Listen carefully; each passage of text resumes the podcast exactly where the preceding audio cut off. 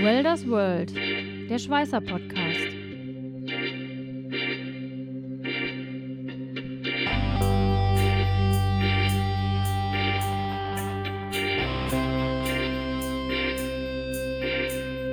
Ein Podcast mit Katharina Röschek, Jörg Ehling und Matthias Schütze.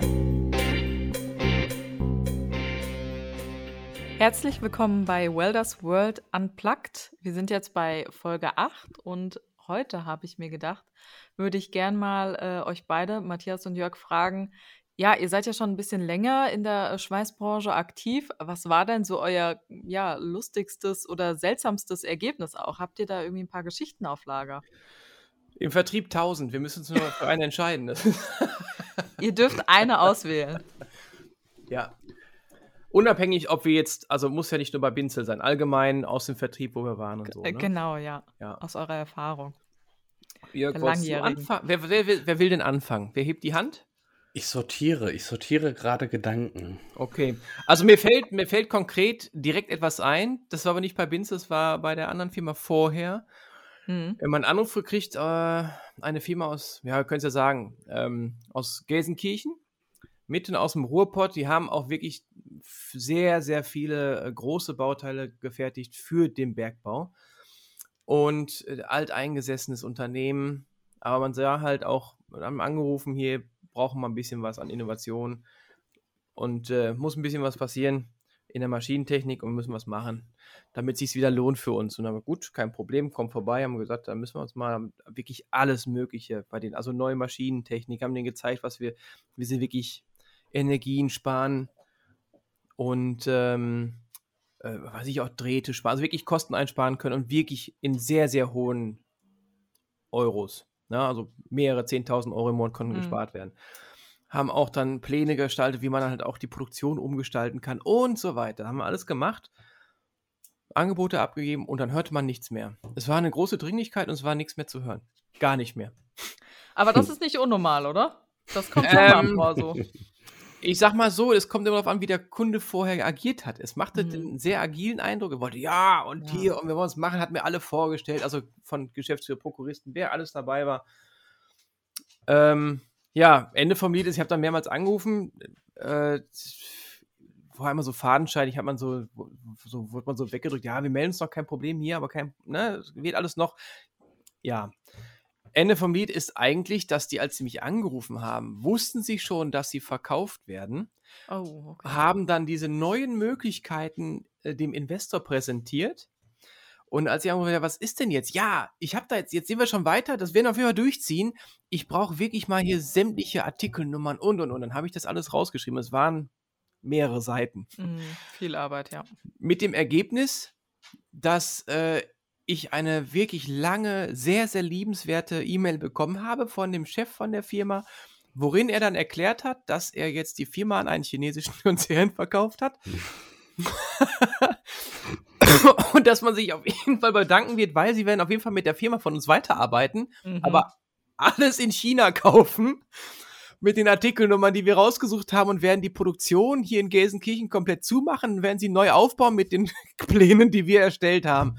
Na gut, dann durfte ich ein bisschen Geld noch, äh, also ich durfte eine Rechnung erstellen für den, für den Aufwand und für die Pläne, die wir gemacht haben. Und dann waren die weg. Wenigstens etwas. Das, äh, ja, das war wirklich.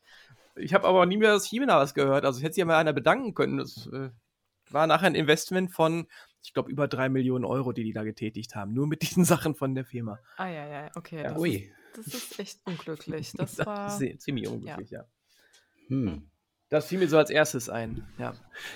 Ja gut, bei, bei, bei, dir ging es ja ein bisschen um Einsparung. Bei mir, mir fällt jetzt gerade eins ein, da ging es eigentlich eher um, um Geld rausschmeißen. Ähm, damals auch noch vor meinen Vorbinselzeiten. Ähm, ich komme aus der Robotertechnik. Ähm, einen Kunden betreut, der auch internationale Niederlassungen hatte. Und ähm, ja, hier und da ständig auch mit den, mit den Programmierern telefoniert und nee, funktioniert nicht. Euer Roboter funktioniert nicht ja hin und her und geguckt und telefoniert, Backup und alles probiert. Nee, läuft nicht. Ja, angeblich alles überprüft. Okay, nützt nichts. Hauruck-Aktion ab in Flieger nach Barcelona geflogen zum Kunden. Ähm, ja, komm beim Kunden an, überprüf alles. wollten die Anlagen testen. Ich so, Moment, eine Sache habt ihr noch vergessen einmal einen Schalter umzulegen. Ich wusste es. Man, genau man, kann, man kann an diesen Teach-Spenden, kann man immer so schön umstellen zwischen Handbetrieb und Automatikbetrieb, weil er sagte, du, wenn ich das von Hand ablaufen lasse, Bombe, es läuft. Perfekt. Automatikbetrieb, nee, vergiss es. Kriegen nichts, wir kriegen keine Meldung, gar nichts. ähm, du, ich fand's, ich fand's schön. Ähm, Gott sei Dank waren die Rückflüge schon gebucht, drei Tage später, mit, ähm, mit, mit keiner Option umzubuchen. Und der Kunde wollte logischerweise nicht nochmal ein Flugticket besuchen. Also es waren schöne Tage in Barcelona nach, nach fünf Minuten Arbeit. Also es war. Ja Du hast ja, ja deine Arbeit getan gehabt, ne? Also ich habe sie getan. Sehr gut. Schneller wie erwartet. Ist eine wunderschöne Stadt, kann ich nur empfehlen. Also. Aber ich meine, das ist ja auch so ja? grundsätzlich bei uns in der IT das Erste, was gefragt wird. Hast du denn mal aus und wieder eingeschaltet? Hast du denn mal den Stecker gezogen? Das sind ja eigentlich so die ersten Sachen. Also richtig, bevor man einen einfliegen lässt sogar. Hast du ah, eingeschaltet? Ja, ja dann schalte mal aus. Oh, jetzt geht's. Ja, es ist, ja. Es ist hart. Aber mir fällt, mir fällt auch noch was ein. Ach, auch wieder vor Binzel, die Zeit.